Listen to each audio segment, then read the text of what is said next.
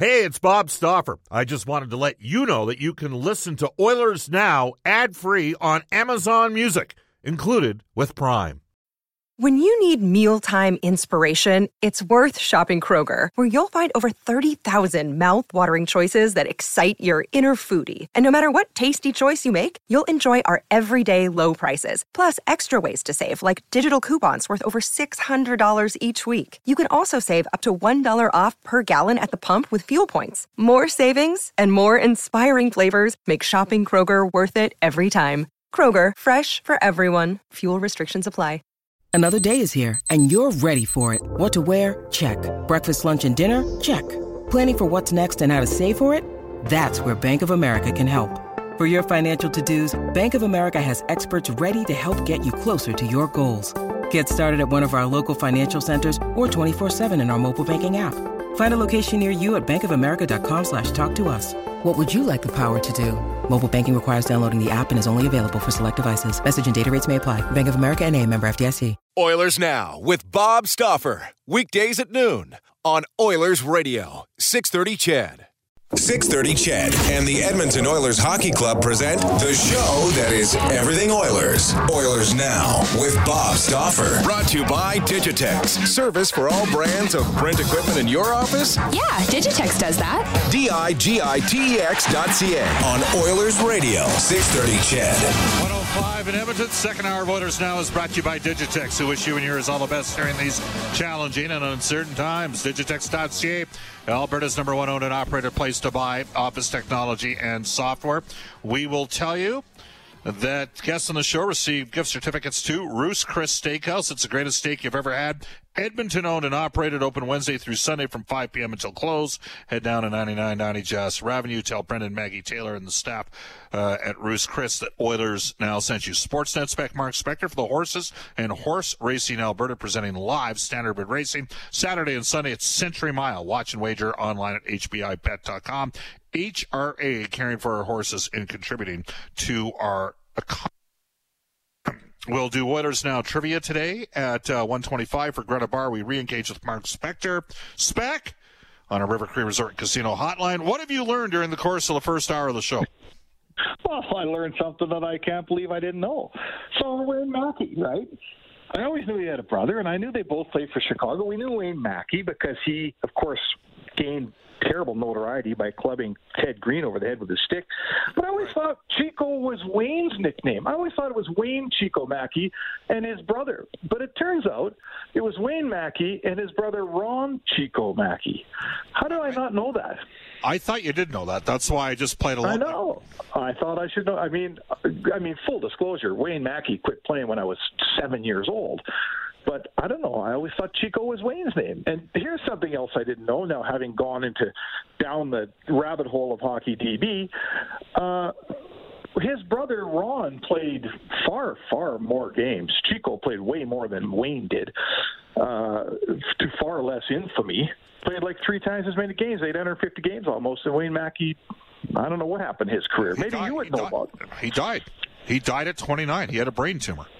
That's what happened Hmm. to Wayne Maki, and some people question whether or not it had to do. So, for the listeners that are unaware of this, Ted Green, who passed away last year, former Oilers assistant coach, terrible Ted Green, and Wayne Maki in a preseason game got involved. One of the ugliest stick fights of all time, right up there with uh, Larry the Rock Zeidel and uh, uh, Eddie Shack. That was another bad one that was written about uh, in Slapshot by Stan Fischler. And Larry Zeidel was one of the few Jewish players in the NHL, and uh, with, and Larry Zeidel was one of the toughest players ever in the old Western Pro League. And Yes. there was you. This was the 1960s. There were not pleasant things being said on the ice. Okay, so it was about as politically insensitive and incorrect as you could get, and it ended up being this. Horri- so there was these two awful stick swinging incidents where guys sat there and clubbed each other over the head when neither guy had uh, helmets on at that time. They weren't wearing helmets back then, right?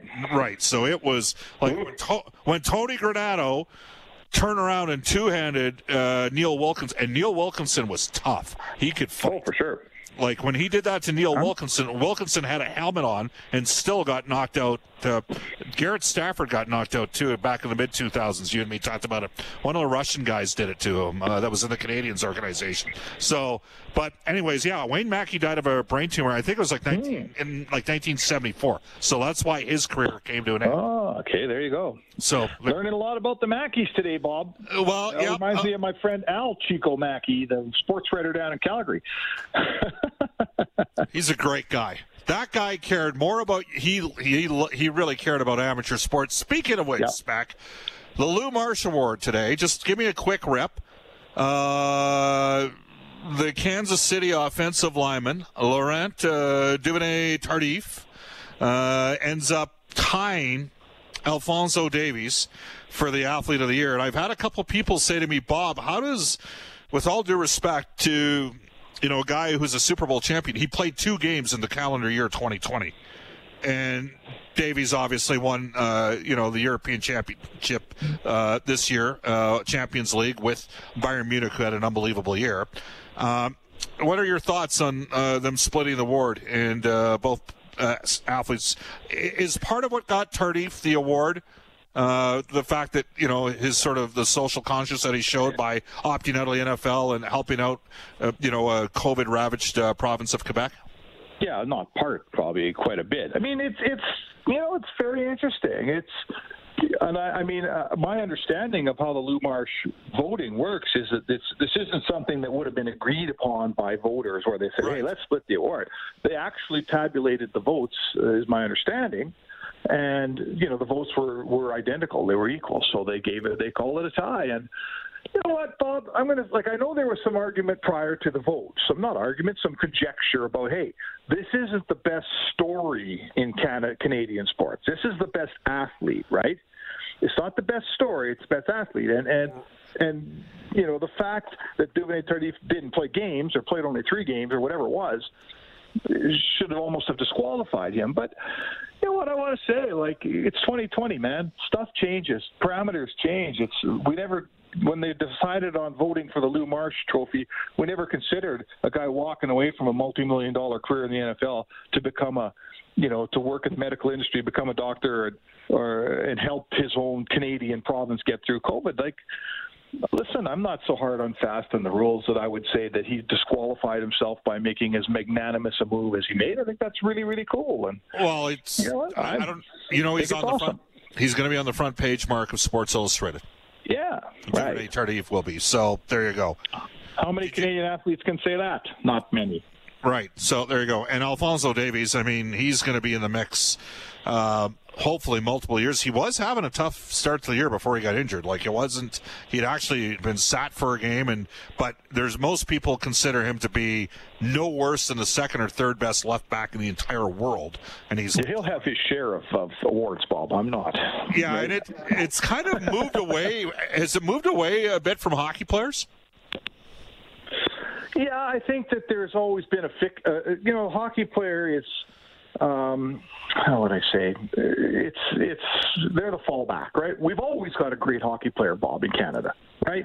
We had Gretzky for all those years. We've had just many, many greats. We got now McDavid. You could you got Crosby. You got. It's easy it's a fallback to easily pick a hockey player.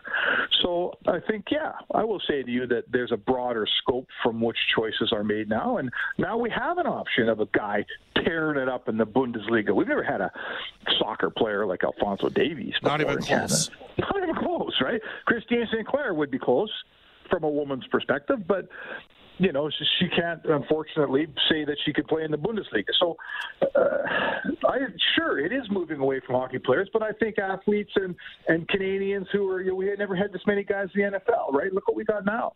Look at Mark? players down there. Mark, since 2000, uh, there's only been two hockey players that have won the award. Carey Price won in 2015. Obviously, backstopped Canada to a gold medal in 2014. Uh, and then Sidney Crosby in 2007. Those are the only two, uh, obviously NHL players to have won the Lou Marsh Award, and we've got a lot of athletes doing wonderful things. And I'm I don't know about you, I'm completely cool with, uh, you know, hockey players get they get a lot of note, they get a lot of positive vibes out there, and yeah. you know the fan base is interested. So there we go. All right, yeah. uh, let's let's do some quick hitters. What can you tell us? What's the latest you're hearing on NHL, NHLPA, Mark Spector? Well, what uh, is being reported today is what I'm hearing from different people as well. Is I wish I could add to uh, Elliot, but that's usually tough to do. You know, they've. I think what we've seen here, Bob, is is that we've watched this in lockouts past. They immediately attack the issues that are the most contentious, which is always money between the NHL players and NHL owners. They haggle on that for a while, then they go, look, let's step away from the money. Let's sort out all the things we think we can find solutions to. And that's what they did. They talked schedule, they talked protocol. They're still talking about a lot of different, you know, when's training camp going to start? How's it going to work? They go through all those things that they can find solutions to because they're like minded. They both want to get to the finish line.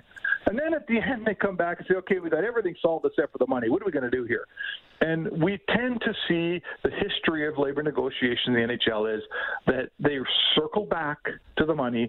And what they've done here is circle back, and the owners have basically said, okay, forget it. We're not changing that memorandum of understanding that we had. We're going to stick with the same thing. There's not going to be uh, prorated salaries, as we both, I think, Bob suspected at one point that there would be. Yep. Um, you know, I thought there would be, and there isn't. The owners are going to eat this thing a little bit. Now we're talking about things like lines of credit. Uh, I saw, I heard come up on the show earlier, and you know, other ways to get around to skin this cat, but listen, if they got the if they got the money sorted out, which it sounds like they do, then there's absolutely no reason that we won't be playing hockey sooner than later. They're saying Jan 13, Bob, and uh, that would be a real bonus if we were covering hockey on Jan 13, boy. Well, we're still at the mercy of the virus, which is a major opponent right now. Yep. I know, uh, and I didn't get a chance to go through your entire Twitter account before the show today, but I believe you hit on the World Juniors as well. What can you tell us on that front for Edmonton and uh, are they prepared? Are they prepared to cut to eight teams if they have to? Yeah, that's the contention plan. Uh, I asked Scott Salmond, uh, the head of, you know, the what are we calling him? He's below Tom Brady. I don't know his title for Hockey Canada, top guy. Uh, he did a Zoom call today. I asked him how few of players can a team show up in Edmonton with and still play? And he said, well, 17 or 18. But he says we also have a contention where if you can't play, we can have an 18 tournament. So here's the issue, right? They're okay with like we've had issues with the U.S. roster. They had to knock some kids off and replace them because of COVID. Sweden has some guys today and some coaches. Um, uh, Switzerland, uh, Germany, sorry, has had some issues as well. Obviously, Canada's had their issues. The deal is, if you contract COVID anytime from November 29th on, coach or player, you cannot come to Edmonton. So the players that the Swedes lost today, the coaches that the Swedes lost today, they're not going to come show up halfway through. They're done. So this is okay, Bob, because all these teams can replace players and show up. They'll be little, you know, they might have lost some good players, but they're going to show up with teams. The issue is going to be if COVID runs through one of these teams in the next, you know, 10 days from now, right before they're ready to, you know, play in Edmonton or get to Edmonton, I guess it would be more like four or five days from now. If there's an outbreak on a team like Finland, let's say, four days from now, and they can only they only got 12 players, then they'll have to pull out. They'll have an 18 tournament. So right now is a real, real important week for this World Junior. I believe they'll get it off, Bob, but they're sure nervous about getting these teams into the bubble, getting them here healthy. It's got to happen, uh, and it's the next few days are going to be pretty, pretty scary for those guys. All right, Spec, uh, it's your favorite part now. We're going to answer some of the texts that have come in that are directed to a couple of conversation points for you and me. Here we go on our Ashley Fine Floors text line. Oilers GM text to say, Bob, Tyson Barrie is not as defensive, uh, bad defensively as Spec and the Toronto media made him out to be. Spec can throw that book in the garbage that says Tyson is bad in his own end. He had one bad year in Toronto, which was an anomaly. He'll be back to his Colorado days here in Edmonton because he is excited to be here, unlike uh, when he was in Toronto. Uh, he, I mean, obviously, he knew Morgan Rielly had an unbelievable year. Uh, you know, the year before uh, Barrie got to Toronto. So, give me your thoughts on that. Do you think some of it's overblown? I don't know. I mean, like, do news reports about the Toronto Maple Leafs get overblown? Of course they do. There's no question. But we know that, and we don't just believe them because they're coming out of Toronto. Uh, Tyson Barrie is not. He's a really good offensive player. He's not a, known as a very, very strong defensive player, right? If he was as good in his own end as the texter says that he is, if he's as good as in his own end as he is in the other end, he wouldn't be on a one year prove yourself deal with the Edmonton Oilers, right? If he was as good defensively as he is offensively, he'd be, you know, wouldn't be watching him play for the Oilers right now. So he's got to prove it. He's got to come here and show he can play a little bit better in his own end, and that's how he gets the long term deal he'll be looking for a year from now. S- slightly different text. Spec just can't seem to wrap his head around the fact that the Oilers will be spending less time defending, which is very valuable. Kris Russell is a better defender than Tyson Barrie, but Barrie spends so much less time defending that in the end he's a better defenseman than uh, Russell. Uh, what do you think of that? Well, maybe. You know what? Uh, it's it's like when Dallas Eakins said, "In the perfect game, there are no hits." Bob, right? Because you've got the puck all night. The problem is there is no perfect game. so, you know, Tyson Barrie is going to find himself in his own end. Every defenseman does. So the Oilers, sure, they're going to get the puck out of their zone more often, but they still have to defend.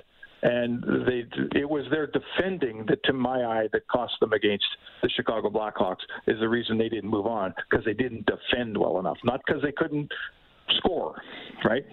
Roland has texted the show to say Bob and Spec, William Lagesson will rise in surprise as he shows Larsson like strength.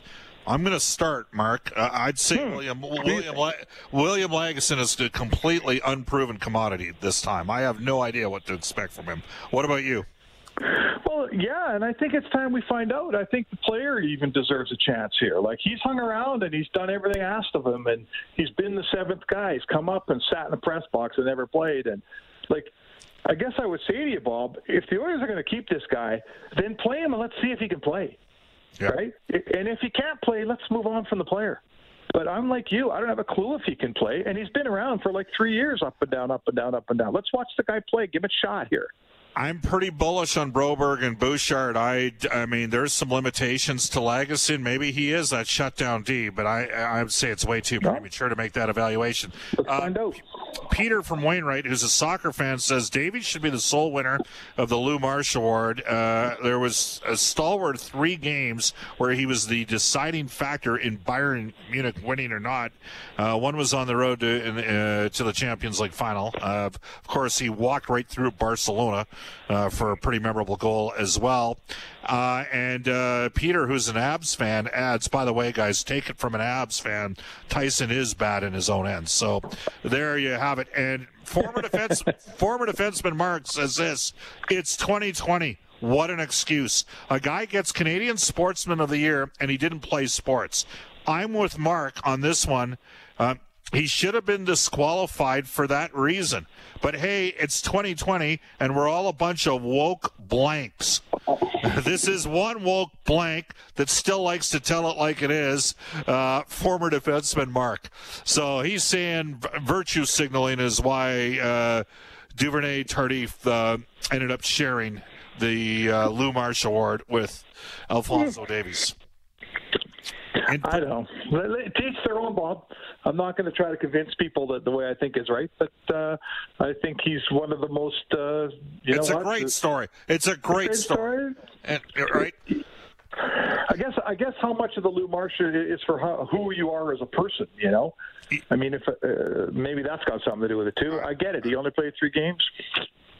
Mark, do you remember uh, Pat Tillman, the safety for the Arizona Cardinals that went to go fight for? Of course. Uh, okay. Now that's a different situation, but for a generation of Americans, uh, some some call it the greatest uh, generation. They would think that would be the ultimate move that an athlete could make. You know what I mean? I, I even mm-hmm. remember Simeon Rice, who was his teammate, taking a little bit of a shot at him, and then he ended up getting killed in uh, what do they call friendly fire? I mean, it was just a terrible story. Uh, and I'm going to leave you with this one, Mark. Now that it appears as though there's a go date for the NHL, What do you think we'll see in regards to fan attendance from a grouchy season seat holder? Well, I think in the short term spec, that season seat holder, and I and I love our Oilers seats, season seat holders. My guess is he's still going to be grouchy. What about you? Yeah, he better go buy himself a nice big screen TV because that's the only access we're going to have to this hockey for. Oh my goodness, Bob. I don't know. You, I mean, who could say when they're going to allow even even if Rogers seats 18, let's say they're going to allow 9,000 people in there. They're going to allow 5,000 people in there. Not in the foreseeable future. All right, we'll wait and see what ends up happening. Mark, I got a killer trivia question coming up. We'll talk on Friday, okay? All right, Bobby. Thanks for the stuff. Take care. You bet. That is Mark Spector, Sportsnet Spec for the horses and horse racing Alberta. Back with Greta Bar. Oilers Now trivia when we return. Hi, I'm James Neal from the Edmonton Oilers, and you're listening to Oilers Now with Bob Stauffer on 630 CHED. All right, all right, all right. Uh, let's get to it.